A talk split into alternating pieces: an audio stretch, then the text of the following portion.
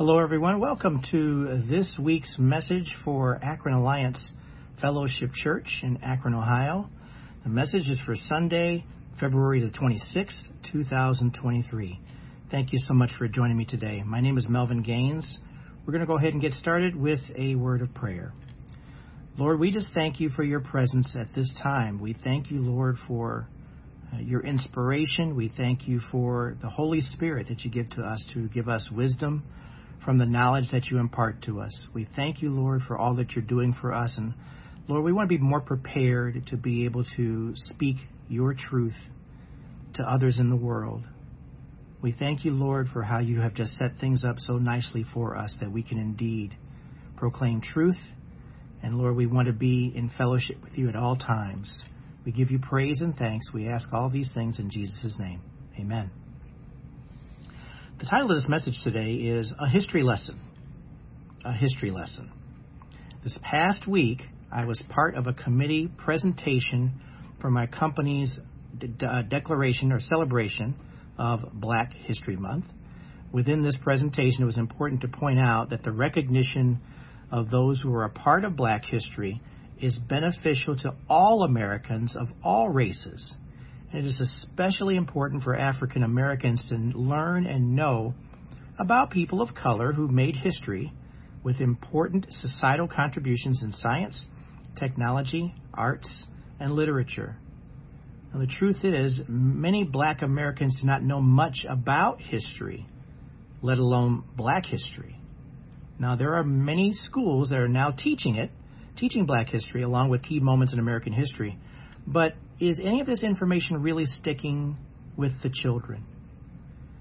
You know, there is something wrong when, according to data collected by Brainly in 2021, and Brainly is a website that helps with student homework and studying, 63% of students didn't know Martin Luther King Jr.'s accomplishments or were unaware of some of the most important things he did in his part in America's civil rights movement.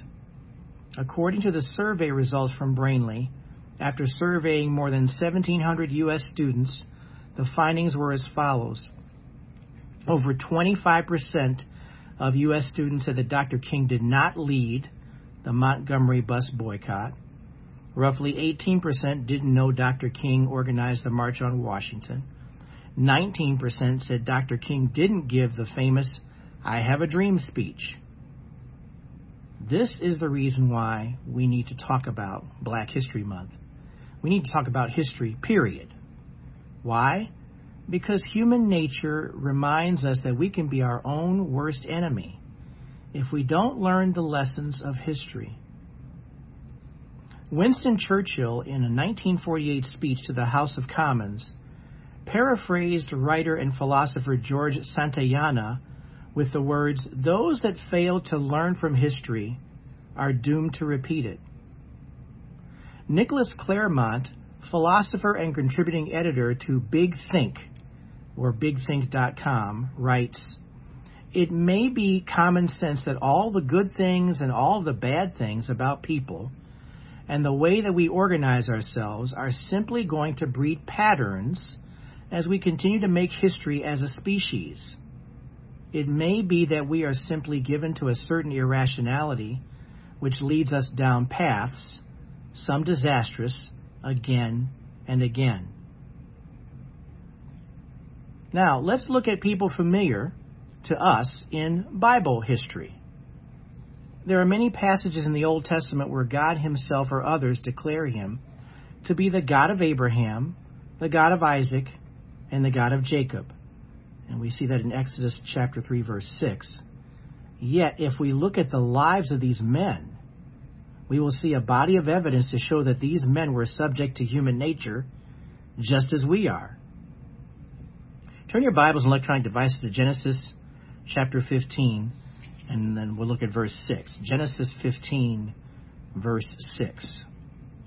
Let's start here. We have a few more verses to look at. But this one uh, will be very uh, telling about the relationship that Abram or Abraham had with God. Genesis 15, verse 6. And Abram, uh, also Abraham, believed the Lord, and the Lord counted him as righteous because of his faith. Now let's look at another passage real quick. James chapter 2, all the way to the New Testament now. James chapter 2, we're going to read verses 21 through 23. And this is going to follow basically what we just read in Genesis 15:6. James chapter 2, verse 21 through 23.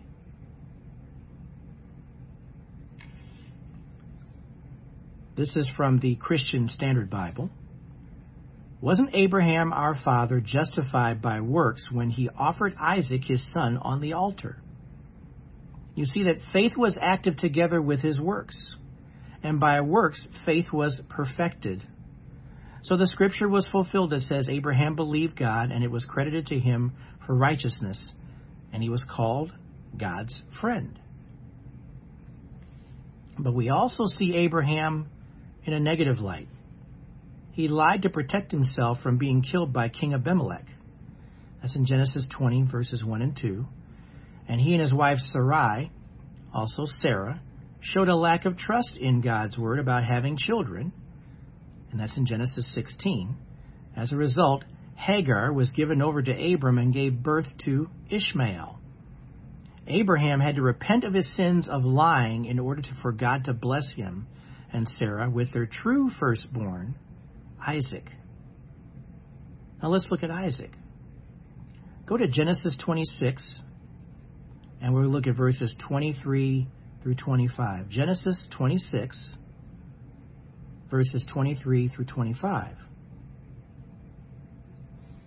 This is going to be the Christian Standard Bible version.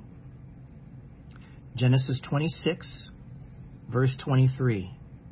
From there he went up to Beersheba, and the Lord appeared to him that night and said, I am the God of your father Abraham. Do not be afraid, for I am with you. I will bless you and multiply your offspring because of my servant Abraham. So he built an altar there, called on the name of the Lord, and pitched his tent there. Isaac's servants also dug a well there. Now Isaac following in the footsteps of his father, had already lied to a future king Abimelech about his wife Rebekah as he feared for his own life, stating, She is my sister. That's in Genesis 26 7. His sons were Jacob and Esau. There was ongoing conflict within the household of Jacob and his wife Rebekah. Isaac loved Esau because of his hunting prowess, but Rebekah loved Jacob that's Genesis 25, verse 28. Esau was the firstborn, but he had already rejected his birthright to Jacob over some bread and a pot of stew. That's in Genesis 25, verses 29 through 33. And later, Jacob, with the prompting of Rebekah, deceived Isaac to receive his blessing. Genesis 27. And yet, God blessed Jacob, who would eventually be renamed Israel by God. Genesis 32:28. So what you can see from scripture are the imperfections of these three men. And if we were to continue in the bloodline and look at Jacob's 10 sons outside of Joseph and Benjamin, we would see that they were also a mess as well. They caused a lot of trouble for Jacob throughout his life. But these men who were jealous of Joseph and evil minded eventually experienced deep regret and repented for their treatment of Joseph. From there, they experienced God's forgiveness. Even after this experience, they were the foundation of the 12 tribes of Israel, but like all of us, struggled with fleshly behavior. All of these men were flawed by sinfulness. Human nature over the course of history has followed the pattern of disaster for generation after generation. Take a look at what it says in Proverbs chapter 14. Proverbs 14. We're going to look at verse 22. Proverbs 14, verse 22. And this is in the New Living Translation. If you plan to do evil, you will be lost. If you plan to do good, you will receive unfailing love and faithfulness. Have you noticed how God shows us over and over again how flawed people represent Him in the efforts to win over others for Jesus? All that He wants from us, the flawed people, which we are, is to believe in Him. He already loves us because we are His special creation, and He is faithful with His own promises. Go to Genesis chapter 1. Let's go through uh, quickly verses 26 through 28. Genesis chapter 1, all the way back at the beginning of your Bibles, and we'll look at verses 26 through 28 in Genesis 1. Genesis 1, verse 26. This is the New Living Translation. Then God said, Let us make human beings in our image to be like us. They will reign over the fish in the sea, the birds in the sky, the livestock, all the wild animals on earth, on the earth, and the small animals that scurry along the ground. Verse 27. So God created human beings in his own image. In the image of God, he created them, male and female, he created them.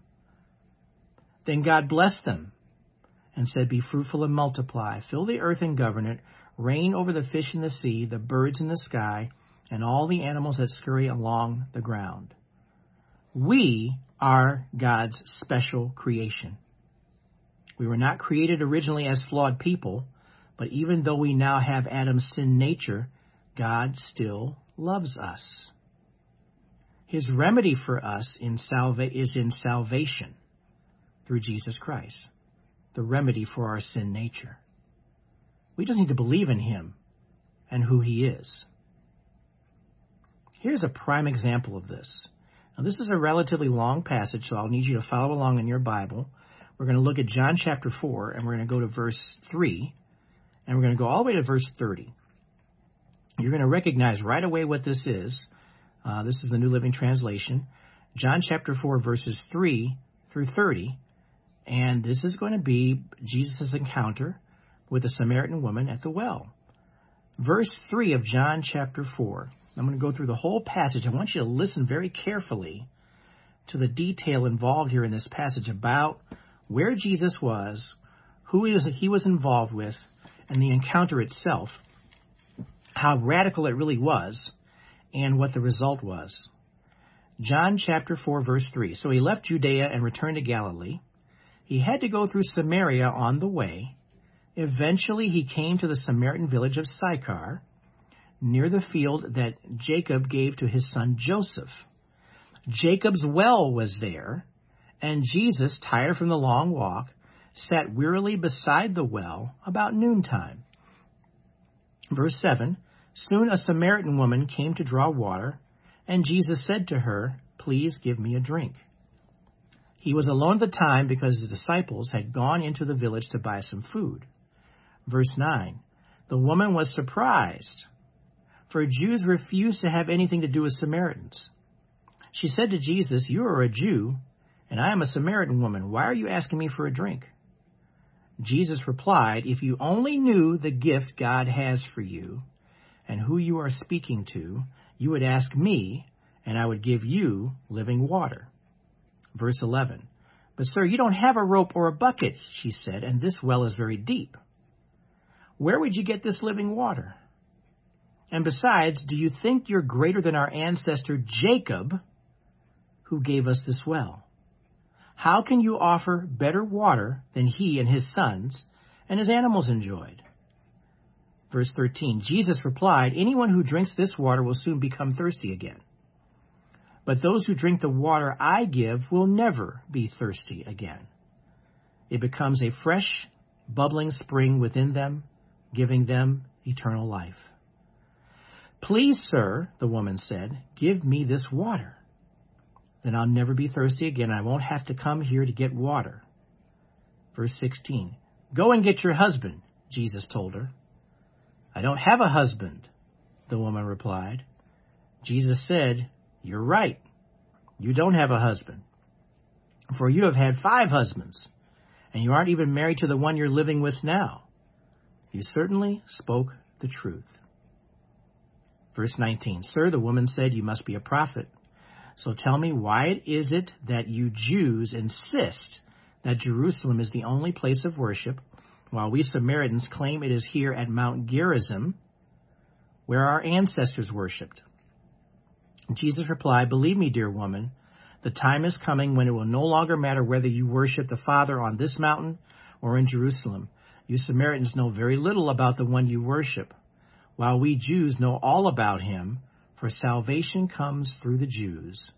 But the time is coming, indeed it's here now, when true worshippers will worship the Father in spirit and in truth. The Father is looking for those who will worship him that way. For God is spirit, so those who worship him must worship in spirit and in truth.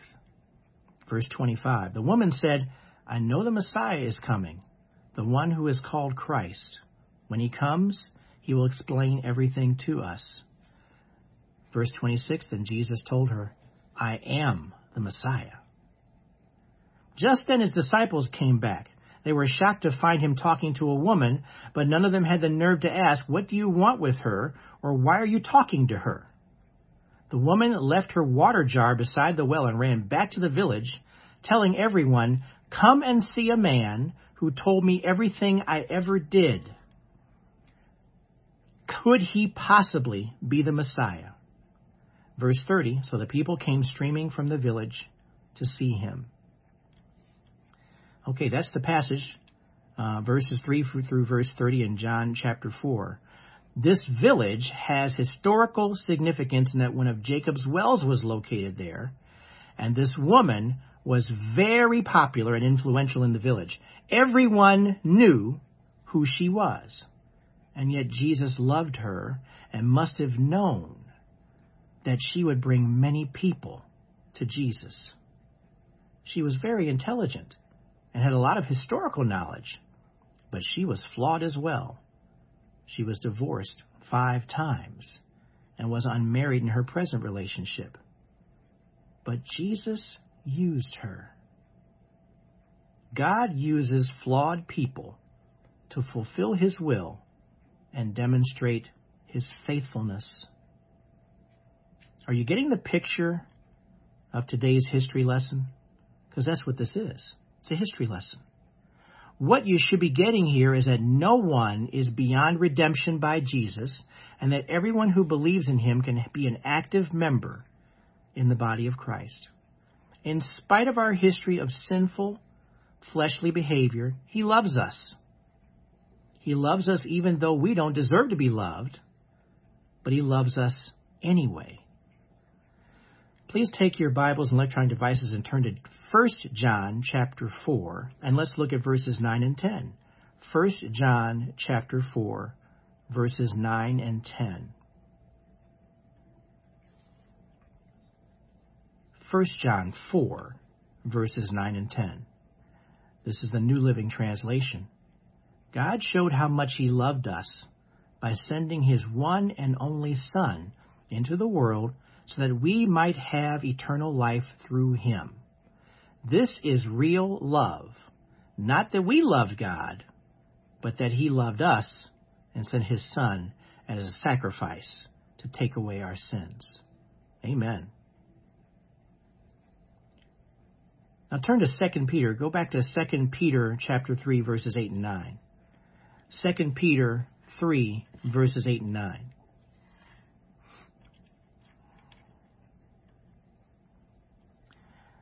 And one thing we have to remember when we talk about history um, and the time that we experience, God doesn't experience it in the same manner that we do. And that's a good thing. 2 Peter chapter 3 verse 8, this is the New Living Translation, but you must not forget this one thing, dear friends. A day is like a thousand years to the Lord, and a thousand years is like a day. The Lord isn't really being slow about his promise. What promise? The promise that some people think? No, he is being patient for your sake. He does not want anyone to be destroyed, but wants everyone to repent. Aren't you glad that God is patient? God is very patient. That is the reflection of His grace. But we need to remain in prayer for others who don't know Jesus in order that they will accept Jesus. We have a group of people in our sphere of, sphere of influence who need our prayers and to hear the truth of the gospel. 1 Timothy chapter 2 verses 1 through 5. I'll read through that. I urge you first of all to pray for all people, ask God to help them, intercede on their behalf and give thanks for them. Pray this way for kings who are and all who are in authority so that we can live peaceful and quiet lives marked by godliness and dignity. This is good and pleases God our Savior, who wants everyone to be saved and to understand the truth. For there is one God and one mediator who can reconcile God and humanity, the man Christ Jesus. Amen. We need to know more about our history. We need to look at our history in the Bible. The most important elements of history center around the works of Jesus. What are the words that best represent the character of Jesus? Well, there's many passages that can do that, but I selected one that's uh, pretty pertinent here. Look at Revelation 19. Revelation 19. And let's look at verse 11. Revelation 19, verse 11. What are the words that best represent the character of Jesus? Verse 11, Revelation 19. Then I saw heaven opened, and a white horse was standing there. Its rider, this is being Jesus, was named Faithful and True, for he judges fairly and wages a righteous war. Jesus is faithful and true. He's righteous in everything that he does. Our faith in him is what makes us righteous and precious in his sight. In spite of who we are, he is the great I am. Amen. The God we serve is a God of all history, but he's also the God of our present, and he knows our future into eternity. Let's continue to dig deep into His Word and recognize His truth and faithfulness. Go to 2 Timothy chapter 2 verse 13. 2 Timothy 2 verse 13.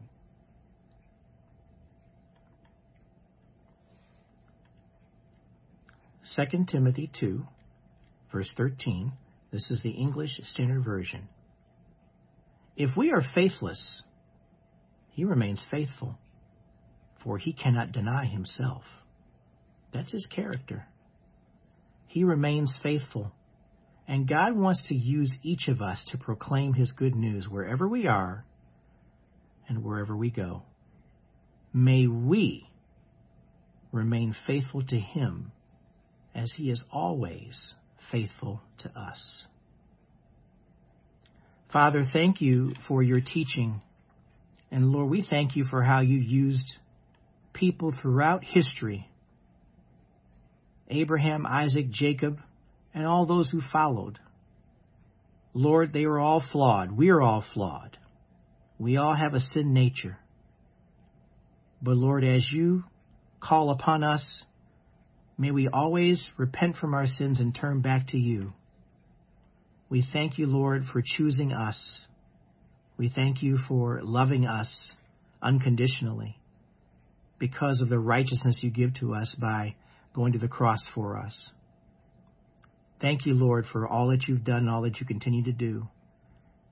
May we all recognize that there was no person in the Bible outside of you who was uh, perfect. All of us are imperfect. Yet if we trust in you, you make us perfect and righteous in your sight. Thank you for your teaching. Thank you for your encouragement, Lord. Thank you for reminding us to pray for others who need salvation as well. Bless us and keep us, Lord, and we give you the praise and thanks and give you the glory in Jesus' name. Amen. Thanks so much for joining me today for today's message for Akron Alliance Fellowship Church in Akron, Ohio. For more content, please go to akronalliance.org, Akron Alliance, all one word, .org, or also follow us on Facebook on our Akron Alliance Fellowship Facebook page. God bless you all. Take care of yourselves. We'll see you next time.